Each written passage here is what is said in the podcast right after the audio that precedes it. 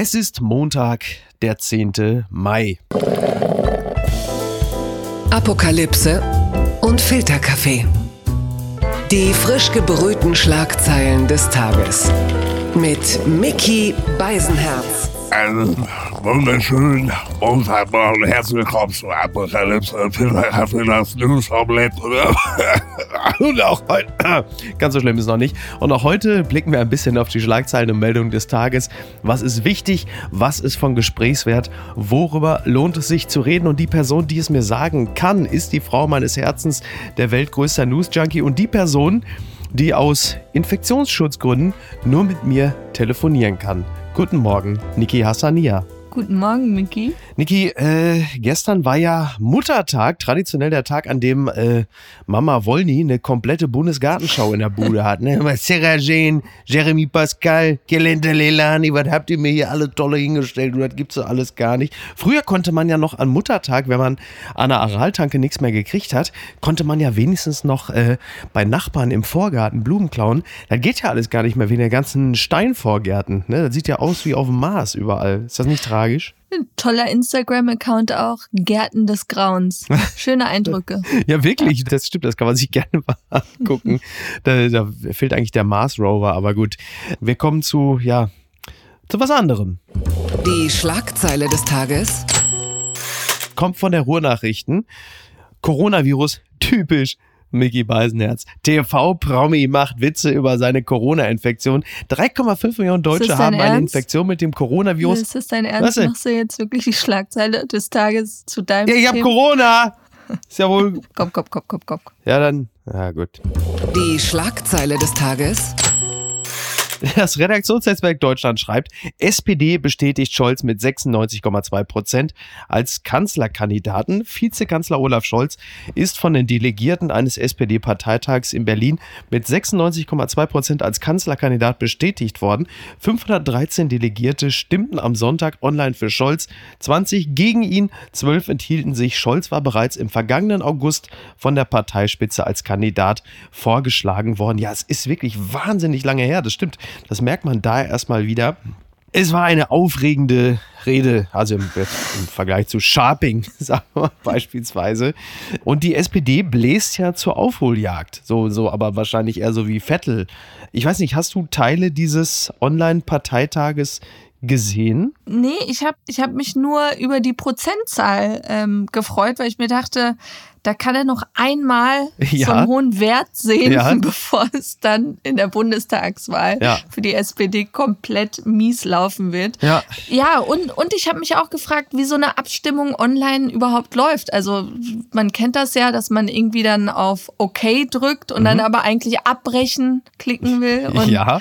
Okay. dann geht's aber nicht mehr, weil jetzt hast du deine Stimme schon abgegeben, ob das wirklich so. Naja gut, aber also wir, wir reden ja jetzt hier nicht über den Parteivorsitz, ja. Da ist es ja traditionell so, dass speziell bei der SPD natürlich es immer eine heftige Klatsche gibt. In diesem Falle ist ja die letzte Chance, die sie haben, wenigstens sich geschlossen hinter Olaf Scholz zu stellen. Ich meine, das ist ja eh, also Saskia Esken war ja auch im Bericht aus Berlin und musste da von äh, Olaf Scholz schwärmen und hat so ein bisschen dabei geguckt wie äh, Ben Becker, wenn er irgendwie äh, die Vorzüge von äh, alkoholfreiem Bier loben. Ich fand es interessant, also alle im Grunde machen ja, äh, klar, es ist Wahlkampf, alle machen sich gegenseitig was vor. Mike Meuser, liebe Grüße, äh, fragte dann in den RTL-Nachrichten Olaf Scholz und sagte, Mensch, Olaf Scholz, Gratulation zum Parteitag und zum Aufgestelltwerden als Kandidaten. Wobei, kann man überhaupt gratulieren, weil äh, sie sind ja nun wirklich sehr, sehr weit entfernt von dem Posten als Kanzler. Sagte Olaf Scholz, nein, da muss ich also widersprechen. Wir sind ziemlich dicht dran. Und das hat ja wirklich ein bisschen was von, ich weiß nicht, ob du dich noch an Comical Ali erinnerst, an äh, den äh, irakischen Minister. Also da war quasi Saddam Hussein schon besiegt und äh, Comical Ali sagte dann halt, äh, nein, nein, also die amerikanischen Soldaten bringen sich vor den Toren Bagdads um, weil sie ihre Niederlage akzeptiert haben. Also Olaf Scholz ist jetzt Comical Olli und dieses ganze Setup, also es war so eine, so eine, so eine Presssparenhölle mit einem großen SPD äh, Logo, die hatten einen eigenen DJ. So ein bisschen wie bei Peek und Kloppenburg. Übrigens, da war der DJ auch im Keller. Noch einmal also zu Olaf so, Scholz. Ich, ich finde ihn ja wirklich ganz nett und er wiederholt Ja, ganz oder nett. alle, Perfekte Analyse. alle Ja. um ihn herum wiederholen so gerne, was für eine tolle Arbeit er doch in Hamburg geleistet hätte. Und trotzdem denke ich mir, innerhalb kürzester Zeit zweimal vor Untersuchungsausschüssen, einmal wegen der Wirecard-Affäre, dann wegen Cum-Ex-Aussagen zu müssen. Ist das euer bester Kandidat? Come on. Ja, und die Antwort ist ja. Es ist der beste Kandidat. Das ist die Antwort. Ja, ja, also erstmal hat Martin Schulz ja bei uns gesagt, dass Wirecard die Leute, also Olaf Scholz will ja für die, ich zitiere, normalen Leute da sein. Mit einer ähnlichen Aussage hat Wolfgang Thierse sich auch schon bei Identitätspolitik Interessierten mächtig auf die Nase gelegt. Das nur mal am Rande. Wie gesagt, Martin Schulz meint, in der Provinz interessiert das niemanden. Ist aber auch gar nicht so wichtig, weil wir blicken jetzt auf einen Kampf, wo man überlegen muss, welche Kraft überwiegt jetzt. Also ist die mangelnde Regierungserfahrung von Annalena Baerbock der Malus oder ist zu viel Regierungsbeteiligung von Olaf Scholz der Malus? Denn das ist ja immer das bisschen das Problem. Du kannst natürlich sagen, ich setze mich ein für einen Mindestlohn, 12 Euro, äh, für bessere Bedingungen für Pflegekräfte. Ich setze mich ein für mehr Umweltschutz. Aber du bist halt einfach, und da kommt wieder das Problem, du bist halt zu häufig Teil der Regierung gewesen. Und ähm, natürlich kommen immer die Vorwürfe, die sagen, ja, dann mach's doch einfach. Du hattest doch schon lange Warum Jahre hast du es Zeit. nicht gemacht? Genau, Genau, genau. ja, Äh, es Sein halt. Glück, wenn man auf die CDU schaut, ist zumindest, dass er keinen Kontrahenten die ganze Zeit hatte, der ihm Beinchen gestellt hat. Also Ja. hätte er jetzt noch echt so einen Söder-Typen, der die ganze Oh. Zeit gestichelt hätte in der SPD, Ja. dann wäre der schon längst weg. Ja gut, dieser Söder-Typ war zwischenzeitlich natürlich äh, Saskia Esken, die ihm noch kurz vorher, ähm, als sie alle dann ähm, natürlich gerungen haben um das Amt des Parteivorsitzes, gesagt hat, er sei kein aufrechter Sozialdemokrat im übertragenen Sinne. Gut, das ist jetzt vorbei, das ist auch völlig gleich jetzt. Insgesamt wird halt interessant sein zu sehen, inwieweit die da in der Lage sein werden, äh, einzusammeln. Ich wünsche vor allen Dingen Lars Klingbeil ähm, wahnsinnig viel Kraft, weil der arme Kerl natürlich andauernd da sich aufreibt, um äh, für Olaf Scholz zu trommeln. Und dann hat er halt noch Esken und Co. hinter sich, äh, die er jetzt nun auch, also, tja, wie soll warum, ich das sagen? warum kommt Äh, er eigentlich nicht in die vorderste Reihe? Der hätte doch was. Lars, Lars Klingbeil ist, glaube ich, nur vielleicht einfach noch ein Hauch zu jung mit äh, Ende 30 äh, für das Amt. Aber ich sehe den schon in einer Position, in der er, sagen wir mal, in vier Jahren oder so äh, mit Sicherheit etwas mehr Begeisterungsfähigkeit wird auslösen können, als das jetzt Olaf Scholz tut. Das werden wir sehen. Bis dahin kann die SPD eigentlich nur darauf hoffen, dass die anderen sich halt einfach auf die Schnauze legen. Also den größten Wahlkampf für Olaf Scholz, wenn er denn überhaupt wahrgenommen wird, macht derzeit ähm, äh, Boris Palmer, indem er äh, die Grünen ein bisschen demontiert, äh, weil er sich in Facebook-Kommentarspalten rumtreibt, wie irgendwie Onkel Ingolf nach drei Halben. Dann hast du auf der anderen Seite Söder und äh, die CSU mit den Maskendeals, gerade jetzt nochmal 30 Millionen plus X für Frau Tandler. Wahnsinn. Übrigens ist Jens Spahn auch noch an der Geschichte beteiligt, weil er ja letzten Endes über diesen Deal diese völlig überteuerten Masken bestellt hat. Also wie sagt Markus Lanz, darüber wird zu reden sein.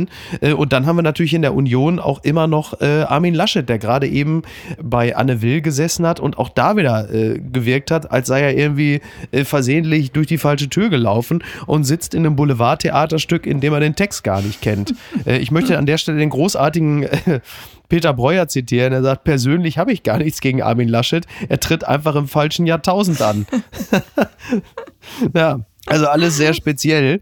Und dann hast du halt eben den äh, Clip von Olaf Scholz, der da so als Kümmerer dargestellt wird. Und da gibt es eine tolle Szene, da sitzt er auf einem Rudergerät. Also er, er legt gerade so den Griff weg vom Rudergerät, hat allerdings auch Hemd und Stoffhose an. Also man fragt sich jetzt auch, wie lange wollte er denn da drauf dann sitzen?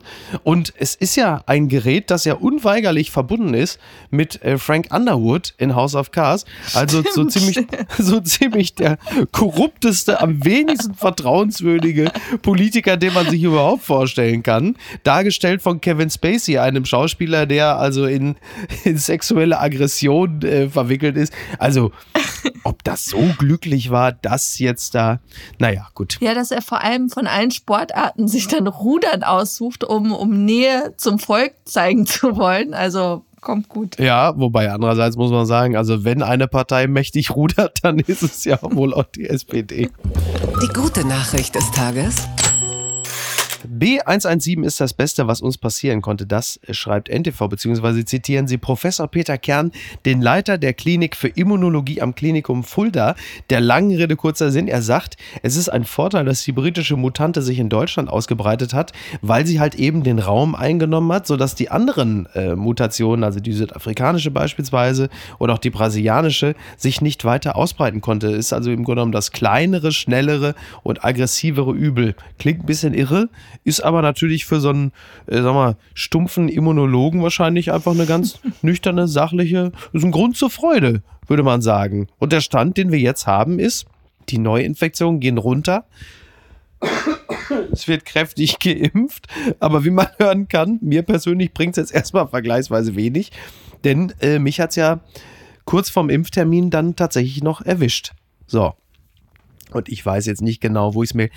Ich bin ja der festen Überzeugung, ich war ja vom Berufswegen zwischenzeitlich auch im Hotel. Ich glaube ja, ich habe es mir von Martin Semmelrogge im Frühstücksraum geholt. Als ich da stand und mir einen Kaffee holen wollte, kurz. Natürlich mit Maske auf, aber also Semmelrogge hatte die Maske nur so unter der Nase, klassisch. Ach, so, okay. Ja, natürlich. Herr Weißnerz, ach guck mal, hey, grüß Sie ganz herzlich so, ja, ich habe jetzt auch meinen Impftermin. Ich bin ja eigentlich kein Impffreund, aber So halt. Und dann, ja, naja, also. Okay, sei es drum. Und ähm, jetzt ist es ja so, um das mal auch ganz klar zu sagen, bei mir war es so, ich wurde am letzten Montag zweimal getestet, morgens und abends, negativ. Hab dann am Dienstag Vom Kölner Treff. Vorm Kölner Treff, genau. Und dann habe ich gearbeitet und habe dann am Mittwoch hatte ich dann, äh, wollte ich mit dem Kollegen Polak was machen und wollte abends noch meine Eltern besuchen und habe dann einfach nur gesagt, ey, machst du sicherheitshalber, nur aus persönlicher Motivation, nochmal einen Test, weil sitzt mit Polak im Auto und so. Und dann war es halt so, ich mache den Test und guck so auf das C, einen Strich und dann willst du eigentlich schon durch die Tür und guckst nochmal drauf und guck so, wenn man genau hinguckt, ganz genau, könnte wie so ein kleiner Kondensstreifen noch ein zweiter Strich da sein. Und dann denkst du schon, Mist.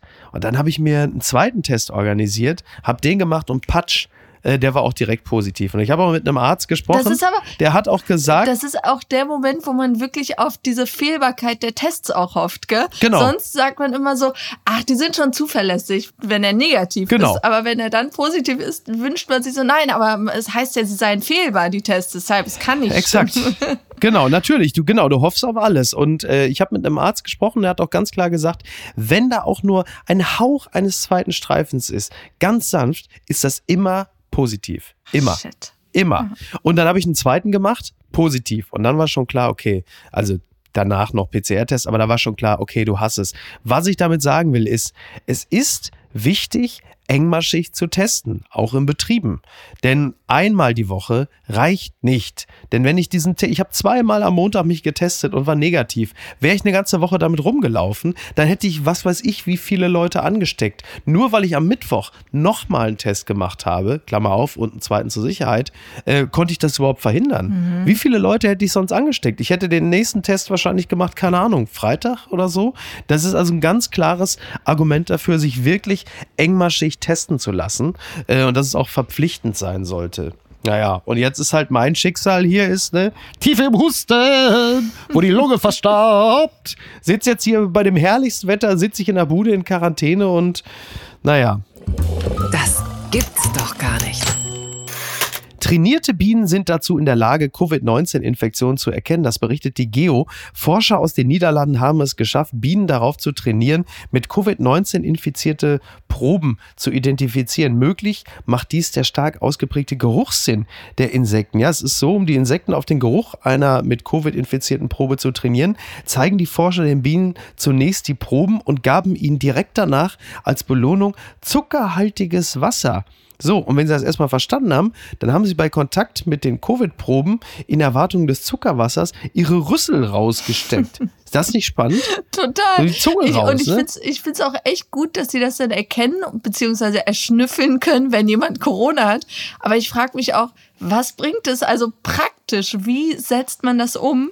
Vor allem, stell dir vor, jemand hat so eine Bienenallergie oder so. Und dann wird er von der. Also, ich Ja, weiß nicht, wie man sowas praktisch umsetzen kann. Äh, Mir kommt es auch etwas umständlich vor im Vergleich zu den normalen Tests. Ja, du hast so eine Gruppe von Menschen und dann sag- sagst du, hetzt die Bienen auf sie und wenn sie anbeißen, so ich. Ja. Man muss ja auch die Bienen motiviert halten. Fräulein Cassandra, ach ja, ich glaube, der vorne hat Corona, aber ich weiß, kann ich noch mal Zuckerwasser haben oder besser eine Pepsi? Sonst kann ich das überhaupt nicht erkennen. Ja. Rum-Cola hätte ich gerne, ja, sonst tut mir leid, Fräulein Cassandra, ich kann nicht garantieren, dass ich dann da noch irgendwas, ich werde doch schon ganz müde, ja. Ja, naja, gut, ich äh, schweife ab. Unterm Radar. Nach Jagdausflug ehemaliger Nawalny-Arzt gilt als vermisst. Das meldet das Redaktionsnetzwerk Deutschland. Ein russischer Arzt, in dessen Krankenhaus der Kreml-Gegner Alexei Nawalny direkt nach einem Giftanschlag im vergangenen Jahr behandelt wurde, gilt als vermisst. Alexander Murachowski, mittlerweile Gesundheitsminister der sibirischen Region Omsk, kam von einem Jagdausflug am Freitag nicht zurück. Ja, es ist ja, also ich, Niki, Es tut mir echt leid, dass ich lachen muss, aber es ist wirklich der erste Arzt von Nawalny, Schlaganfall. Der zweite Arzt, Herzinfarkt und der dritte verschwindet einfach. Ich weiß auch nicht, ob er wirklich verschwunden ist oder so tut, als sei er verschwunden, weil er ganz genau weiß, was ihm blühen könnte Ja. nach diesen zwei anderen Geschichten. Ich, ich finde es einfach mittlerweile nur noch skurril. Ja, also in Deutschland, wenn jemand verschwinden soll, dann muss er nur irgendwas mit dieser ganzen WhatsApp-Geschichte um Jens Lehmann zu tun haben. Aber ich kriege, also Niki, ich sag's, ich kriege langsam das Gefühl, dass Russland gar keine echte Demokratie ist. Und, und man muss auch, also mittlerweile, ich feiere ja Putin mittlerweile dafür, dass er so kackendreist ist, Ja. dass äh, genauso wie mit dieser Festnahme von Nawalny, du dachtest dir, ja, der reist da jetzt zurück, weil er si sich sicher ist, also Nawalny ist sich sicher, die werden mir jetzt schon nichts tun, weil alle Augen der Welt schauen gerade auf mich und ich bin dann sicher. Und dann sagt einfach Putin, nix da, wir nehmen dich fest. Und genauso ist es jetzt mit diesen, ich, ich sag es einfach, das sind Morde wahrscheinlich. Attentate Ja. und ähm, dass er sich echt um nichts scheißt. Also es ist mittlerweile so offensichtlich. Ja, aber es ist ein bisschen wie in der Tierwelt, wo ja letzten Endes ähm, ein besonders schillerndes Gewand manchmal sogar die beste Tarnung ist, weil es so offensichtlich ist, dass halt niemand annimmt, dass es wirklich so sein könnte. Ach so, meinst du, er sagt, er meinte, ich bin so doof. Genau. Also, Ja, ja. Ja, und am Ende findest du immer irgendeinen Gysi oder einen Schröder, die sagen, ja, aber, aber, könnte es nicht auch so sein, dass die Feinde Russlands das gemacht haben, weil es ja so offensichtlich ist, dass, naja. ich will nichts über meinen Altkanzler hören. Entzauberte Scheinriesen. Diese Mail kenne ich nicht. So zitiert der Deutschlandfunk den DFB-Vize Koch, der im Sportstudio war. Also Rainer Koch war im Sportstudio und musste sich Interviewfragen gefallen lassen zu seinem Chaosverband DFB, also zu der Geschichte um Fritz Keller und dem Streit in der DFL und mit der DFL und mit dem äh, Misstrauensvotum und was da nicht alles kam. Und da gab es eine wirklich absolut bemerkenswerte Szene. Es ging darum, äh, dass äh, sich dann der Koch Vorwürfen stellen musste. Er hätte mit dem Medienberater Kurt Diekmann ein privates Verhältnis gepflegt. Diekmann wurde vor einigen Jahren vom DFB mit einem hochdotierten Vertrag ausgestattet. Sein Aufgabenbereich bis heute unklar. Und jetzt Zitat, als Moderatorin Katrin Müller-Hohenstein ihn auf eine private E-Mail Diekmanns anspricht, entwickelt sich eine Art Streitgespräch. Und es war so, dass Katrin Müller-Hohenstein einen Zettel in die Hand nahm, um jetzt vorzulesen. Sagte, es gibt eine Mail, Herr Koch. Der Wortlaut vom 21.06.16 von Diekmann an Sie. Und Koch sofort, ich muss Sie unterbrechen, diese Mail kenne ich nicht. Das, aber sofort. Ja, dann lese ich sie Ihnen vor. Ja, ich habe sie auch nicht bekommen. Und dann in dem Moment, wo er sagt, ich habe sie auch nicht bekommen, also ich kenne sie nicht und ich habe sie auch nicht bekommen. Und in dem Moment, Kamera auf Koch, guckt runter, guckt hoch, guckt wieder runter, guckt wieder hoch, wie so ein Kind, was gerade erwischt wurde mit der Hand im Süßigkeitenglas. Und dann sagt Katrin Müller-Hohenstein in die Stille hinein, ja, ich möchte sie Ihnen trotzdem gerne vorlesen. So, dann der Inhalt der Mail war auch relativ unangenehm. Man konnte dann deutlich erkennen, dass da also offensichtlich eine Nähe da ist. Aber Koch sagt, diese Mail, auf die er so empfindlich reagiert hat, hat er nie bekommen. Und er hat sie auch nicht gelesen. Und ich habe nur eigentlich darauf gewartet, dass er Katrin Müller-Hohenstein in dem Moment den Zettel aus der Hand reißt und ihn einfach auffrisst. So. ja, ich fand, auch, ich fand auch gut, wie er gesagt hat, ja, ich weiß auch nicht, wie sie daran gekommen Muss sind. an gehackt diesem- worden sein, ja. Genau, du musst gehackt worden sein. Und, und großartig, wie sie dann auch antwortet, das, ja, das sind unsere Quellen. Ja, ja, ja, wir haben Quellen. Wir haben ja, ja, wir Quellen. haben Quellen. Also es ist wirklich, es ist wirklich ganz Eine fantastisch. wunderschöne Szene und ich, ich, also wäre es so nicht abgelaufen, man hätte schwören können, es wäre so abgesprochen als Sketch oder so. Morgen vielleicht schon der Skandal des Tages. Rakete ins Meer gestürzt. NASA hält Chinas Müllmanöver für unverantwortlich. Das berichtet der Spiegel. China hat Raketenreste unkontrolliert auf die Erde stürzen lassen. Der Chef der US-Raumfahrtbehörde NASA kritisiert das. Dabei sind die USA mit dafür verantwortlich, dass es keine strengeren Regeln für solche Manöver gibt. Ja, die Überreste einer für den Bau der chinesischen Raumstation genutzten Rakete waren zuvor nahe der Inselgruppe der Malediven in den Indischen Ozean gestürzt. Das muss man sich mal vorstellen. Auf einen Schlag hätten die vielleicht 100 Influencer getroffen. Ne? So, und, äh, oder irgendwie Bohlen mit Carina so. Carina, sind wir da oben am Himmel, was ist das für eine Scheiße? Ist das der Privatflug? Das, ach nee, das ist der Rosinenbomber mit den Raffaello. Du, nee, guck nochmal. Die hätten Julian Ziedlow treffen können, den, äh, den Fitness-Influencer. Liebe Grüße. Stell dir das mal vor. Ja, ich, ich fand absurd, dass seit vier Tagen oder so diese Meldung schon kam, Ja. dass demnächst diese Rakete einschlagen könnte, wahrscheinlich auch an einem Ort, wo, wo Menschen sind, wo es dicht besiedelt sei, sein könnte. Und China hat dann immer so, so abgewunken und meint so, nee, beim Eintritt in die Erdma- Atmosphäre wird das Ding schon verbrannt sein und, und hat das irgendwie so runtergespielt. Und ein Harvard-Professor meinte, nee Leute, das ist echt gefährlich. Und ich schaute irgendwie die ganzen Tage nach links und rechts und dachte mir, warum, warum gibt's keinen Aufschrei? Warum hat niemand Angst? Warum? Du könntest einfach im Wohnzimmer sitzen und es landet auf deiner Birne. Warum sagt denn keiner was? Ja. Und ähm, im Endeffekt ist es glimpflich äh, ausgegangen. Ja, aber wirklich nur durch Zufall, ja. Na, und dass die USA, also es soll ja eigentlich ein Gesetz geben für eine friedliche und nachhaltige Nutzung des Weltalls, äh, ist aber so, dass die USA das auch nicht haben wollten, dieses Gesetz, weil sie halt selbst davon manchmal abweichen müssten, Zitat. Was ja klar ist, weil äh, NASA, ne, ich meine, Da die sind ja fliegt nun so auch viel häufiger. Schrott um uns herum. Ich äh, bin einfach froh, dass man nichts sieht. Die gute Tat des Tages. Tiere haben Gefühle, sagt jetzt auch die Regierung Johnson. Nochmal der Spiegel. Härtere Strafen für Tierquäler, Verbot von Pelzimporten.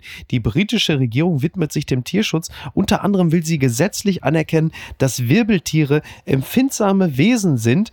Ja, Queen Elizabeth II. werde am Dienstag in ihrer traditionellen Regierungserklärung ein entsprechendes Gesetz ankündigen.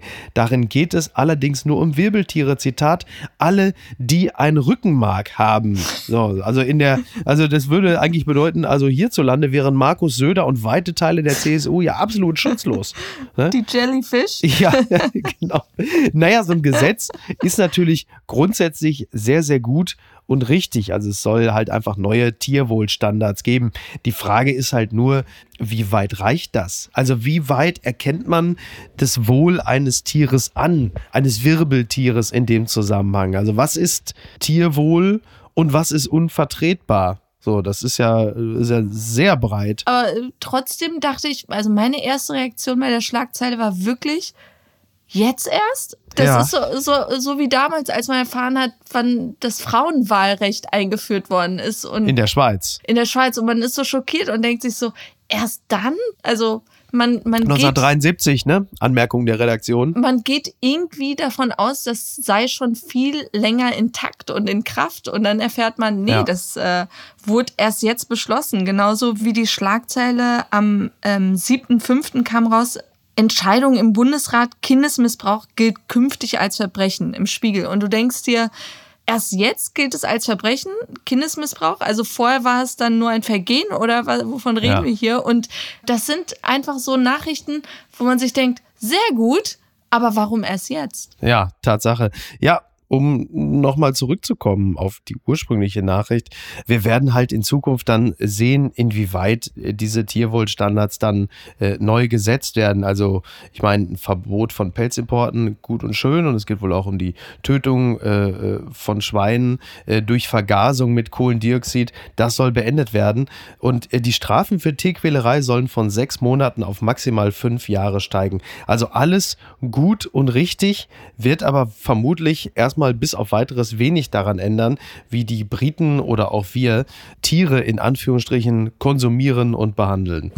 Papala Paparazzi. Plagiatsvorwürfe gegen Herzogin Meghan. Das berichtet der Kurier. Twitter-User sehen Ähnlichkeiten zwischen Megans Kinderbuch und dem Buch The Boy on the Bench der britischen Autorin Corinne Everest. Herzogin Meghan ist seit ihrem Umzug in die USA nicht untätig geblieben. Die 39-Jährige, die derzeit zum zweiten Mal Nachwuchs erwartet, hat ein Kinderbuch über die Beziehung zwischen Vätern und Söhnen geschrieben und es heißt The Bench. So, und da wollen also jetzt Twitter-User Ähnlichkeiten äh, sehen. Also da gibt es dann Menschen, die im Netz natürlich schreiben, das Plagiat ist schockierend. Die Grafiken und Farben sind fast identisch, also auf dem Cover. Das ist also, ich selber äh, kenne natürlich das Buch nicht. So, aber äh, zumindest das Cover sieht äh, tatsächlich ein bisschen ähnlich. Ich habe mir schon Sorgen gemacht, als es um Söhne und Väter ging, dass es schon wieder die nächste schlimme Geschichte gibt, äh, in der dann äh, Prinz Charles die Hosen runtergezogen werden. Aber äh, so weit kommt es jetzt äh, offensichtlich nicht. Also dieses Ne? Buch ist jetzt schon irgendwie verflucht, weil äh, Megan ja auf dem Cover steht dann irgendwie Duchess of Sussex oder irgendwie sowas und Ja. ähm, viele Also Briten, der Titel, den sie eigentlich ja gar nicht mehr haben darf, ne? Genau, genau. Und viele Briten ärgern sich darüber und sagen, das soll da nicht stehen und okay. Aber als nächstes äh, finde ich viel interessanter, dass die Autorin selbst von diesem ursprünglichen äh, Buch, was Megan angeblich jetzt kopiert haben soll, Ja. selbst äh, sagt, ich erkenne da keine Ähnlichkeiten. Äh, Okay. Und das ist eben für unsere Zeit auch so, so beispielhaft, Ja, ja. dass andere Probleme sehen, wo die Betroffenen eigentlich sagen, pff, mir ist egal. Also, was ja, Classic? Twitter, ne? So, oder, oder vor allen Dingen halt einfach, wo, also es gibt einen Ausgangstweet und äh, die anderen 98 Prozent, die dann sich mit aufregen, haben natürlich von dem Sachverhalt äh, nur peripher Notiz genommen, aber regen sich natürlich mit auf und man muss auch fairerweise sagen, äh, sich dann auch eingehend mit dem Sachverhalt zu befassen. Äh, dafür reicht dann ja oft die Zeit nicht, weil man will sich natürlich auch schnell und laut genug mitempören, sonst nimmt ja keiner mehr Notiz von einem und seinem Tweet. Also ist das hier auch wieder ein, ein sehr typischer Fall. Was den Inhalt des Buches angeht, ja, Kinderbuch, ne? Also, was man halt so macht, wenn man zu viel Zeit hat. Oh boy. Verlierer des Tages. Bright leaves groom at altar for failure to recite multiplication tables. Das berichtet Newsweek. Also der lange Rede, kurzer Sinn. Eine Hochzeit in Indien ist, ähm, ja, schiefgelaufen, kann man glaube ich sagen. es, äh, es gab aber handfeste Gründe, warum die Braut gesagt hat, äh, ich lasse den Bräutigam jetzt mal am Altar stehen. Was genau ist geschehen, Niki, unsere Indien-Korrespondentin? Also, äh, diese indische Braut hatte Zweifel am Intellekt ihres zukünftigen Ehemannes Ja. und äh, hat dann darauf bestanden, dass er als Intelligenztest die Zweierreihe des äh, kleinen Einmaleins doch bitte aufsagen sollte. Also Ja, das klassische warum auch immer einmal sie zwei, darauf gekommen zweimal ist. Zwei, genau. Und ich, ich dachte mir schon, von allen Intelligenzfragen die zu wählen, wie niedrig waren ihre Erwartungen an diesen Mann? Aber das Peinliche ist, er konnte es nicht. er hat Ja, versagt. das ist, äh, das ist und deshalb ist sie abgehauen und diese Hochzeit hat nie stattgefunden. Das hat übrigens Melinda mit Bill auch gemacht. Dummerweise konnte er alle 3500 Rechenaufgaben, die sie ihm am Altar gestellt hat, inklusive äh, mit Pi multiplizieren und die Wurzel äh, aus. Ihr wäre, also, ihr wäre viel Ärger erspart geblieben, wenn sie da einfach, aber naja, gut, was soll's. Du, Pi- Pietro Lombardi war auch mal verheiratet, ne?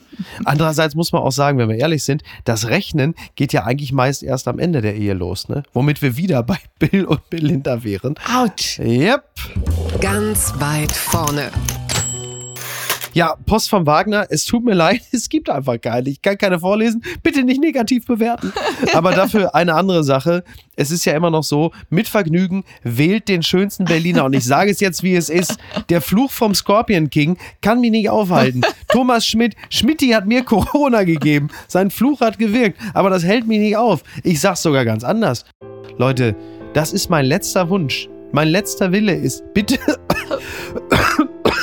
wählt, bitte, bitte wählt Thomas Schmidt zum schönsten. Tut es für mich, falls ich nicht mehr da sein will. Ich möchte mit dem Gedanken gehen, dass Das ist er so der schönste Berliner ist. Es ist so Es tut mir leid, ich nutze alles, was geht. Reptil Schweiger muss es wird die Spaßrakete von Baywatch Berlin, der Comedy-Varan aus äh. Friedrichshain.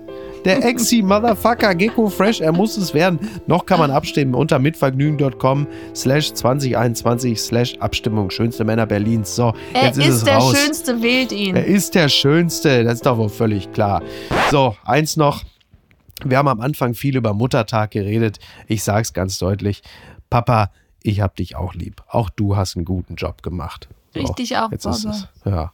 Und allen anderen wünschen wir jetzt einen schönen Montag. Kommt gut in die Woche. Äh, ihr dürft mir gerne die Daumen drücken. Habe ich nichts dagegen. Äh, Bleibt gesund. Redet bleibt nicht gesund, mit bleibt Martin gesund. ja, genau. Wenn euch Martin Semmelrogge im Frühstücksraum eines Der Hotels Martin anspricht. Ja, Hey Leute, ich kann nichts dafür. Ich habe auch eine Maske getragen. Am Ende hast du es ihm gegeben. Oh Gott, das täte mir wirklich leid. Also, Tschüss. bis denn. Ciao. Die heutige Episode wurde präsentiert von der Vodafone Giga Kombi. Apokalypse und Filtercafé ist eine Studio Bummens Produktion mit freundlicher Unterstützung der Florida Entertainment. Redaktion Niki Hassania. Produktion Laura Pohl. Ton und Schnitt Niki Franking. Neue Episoden gibt es jede Woche montags, mittwochs und freitags, überall, wo es Podcasts gibt. Stimme der Vernunft und unerreicht gute Sprecherin der Rubriken Bettina Rust.